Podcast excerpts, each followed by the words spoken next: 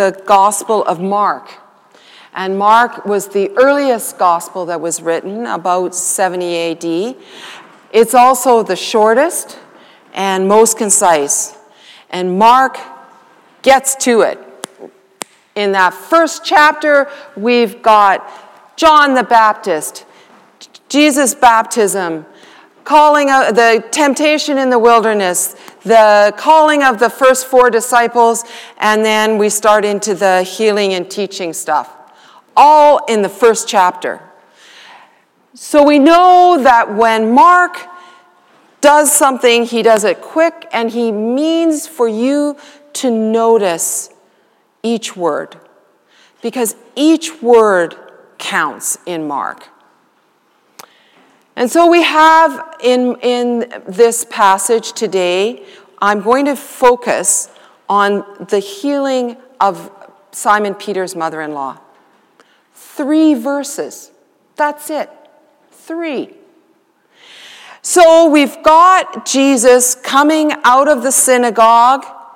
He had already, last week we heard that he had taught in the synagogue and had healed a man of unclean spirits. So, you know, he's tired, he's, he's kind of worn out, and they go over to Simon Peter's house, and the mother in law is ill with a fever. And so Jesus goes to her, takes her hand, lifts her up, and she serves them. Any woman who hears that story goes, You've got to be kidding me. really?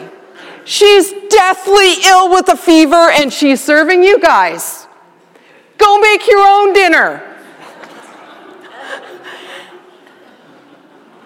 and, and, I, and I, I have to, you know, I, I said to myself, okay, Mark, you got to have something more in here for me. And, and he does. Mark does. This little three verse passage basically contains within itself the core of who we can see Jesus to be and what he is about. So let's look at it again.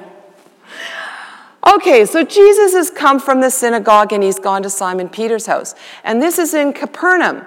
And actually, they have done archaeological digging at Capernaum, and they have found the, the remains of the synagogue, the original synagogue. And what they found as they were doing the, the dig was that there were houses around the courtyard by the synagogue. And they noticed that one of the houses was very different from the rest. And when they did more, they did more digging down, what they found was that there was a house on which an octagonal building had been built. And they basically figured out that that was the home of Simon Peter, upon which a church had been built.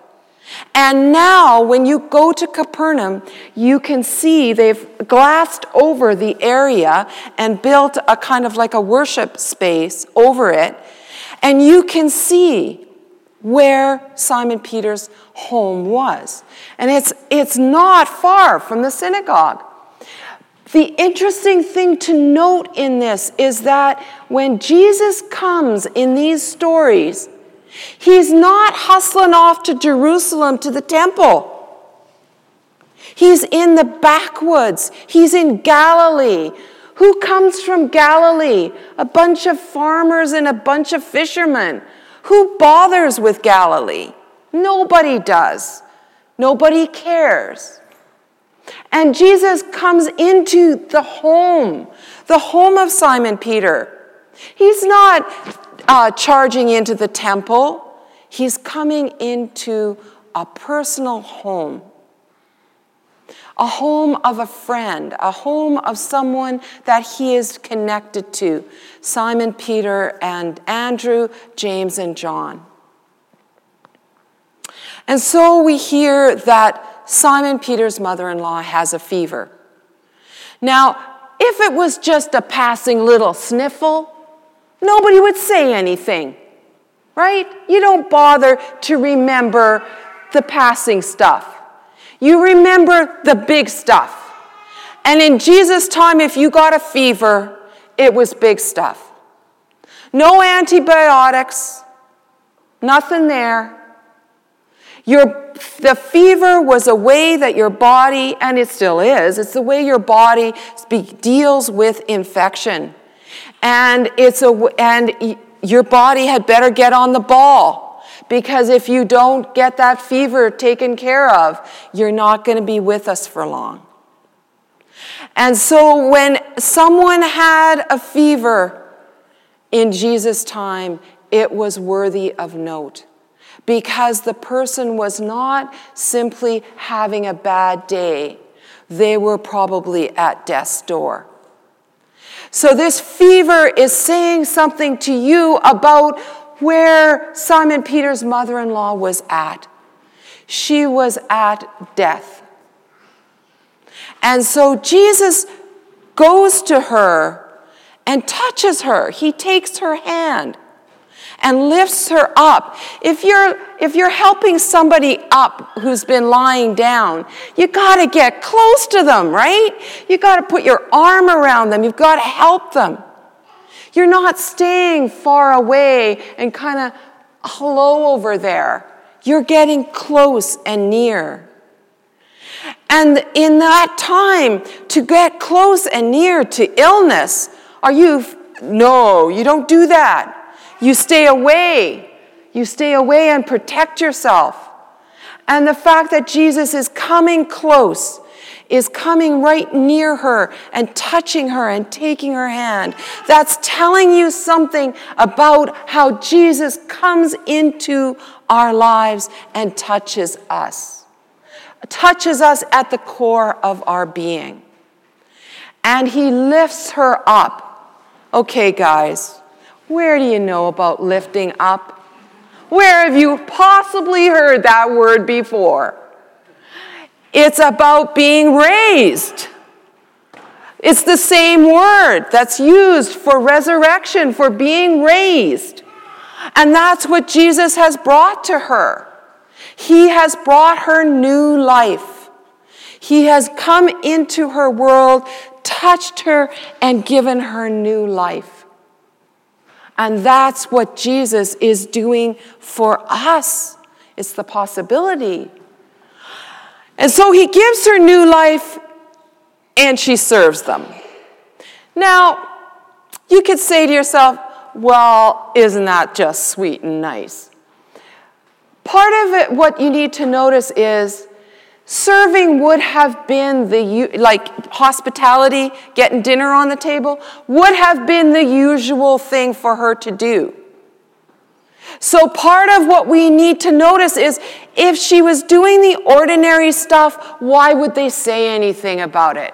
It's what she would normally do. We don't comment on what's ordinary, we comment on what's different. And the serving that she does, it may very well be that she got dinner on the table. It may very well be that she was a wonderful hostess, but she was doing it in a different way. She was doing it in a way that was a response to the healing that Jesus had brought into her life. And the word that is used in this is diaconon, which is the word we get deacon from. Diaconate. It's the order within the church that is focused on service. It's focused on bringing the kingdom into being in a very real and practical way. And so when Simon Peter's mother in law serves them, she is actually one of the first disciples. She is one of those who has felt the healing power of Christ in her life and responds with service. We never hear about Simon Peter's mother in law ever again, but she may be one of those women that followed Jesus where he went throughout Galilee and, and Jerusalem and was one of those women that provided for him? We don't know. Now, as we're reading this story, it's all well and good to hear about this woman thousands of years ago that was healed. Well, ain't that great? You know, pretty interesting. Kind of, I shared some interesting history with you. So what? So what? Where has Jesus come into your life? Where has he touched you? Where has He brought healing and wholeness to you? Where have you been drawn into service to the love of God? Many years ago, before I was this thing, a priest, I was a teacher. And my first job was in Norway House, Manitoba. Norway House, Manitoba is uh, basically a First Nations community on the north end of, of the lake there. And at that time, you had to fly in. No roads. No roads. So I'm teaching grade one, and I'm basically going through a total culture shock and I'm trying to be a really, really good teacher. I want a gold star. I wanted that. But I didn't feel like I was doing that. And by Christmas of that year, I was sinking for the third time, and I wasn't sure I was ever to get up. And I said to myself, So, what am I going to do here? What am I going to do?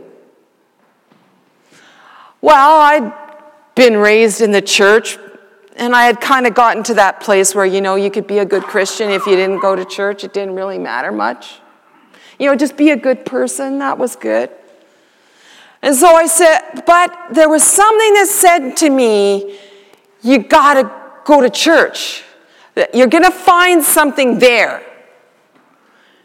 And I went, oh, okay okay, I, I can go there. And a colleague of mine was going to the uh, Roman Catholic mission that was in another part of the reserve. And I said, Well, can, can I go with you? Oh, yeah, sure. The van comes. The van comes and picks us up on Sunday morning and takes us over to the, to the Roman Catholic mission. Okay.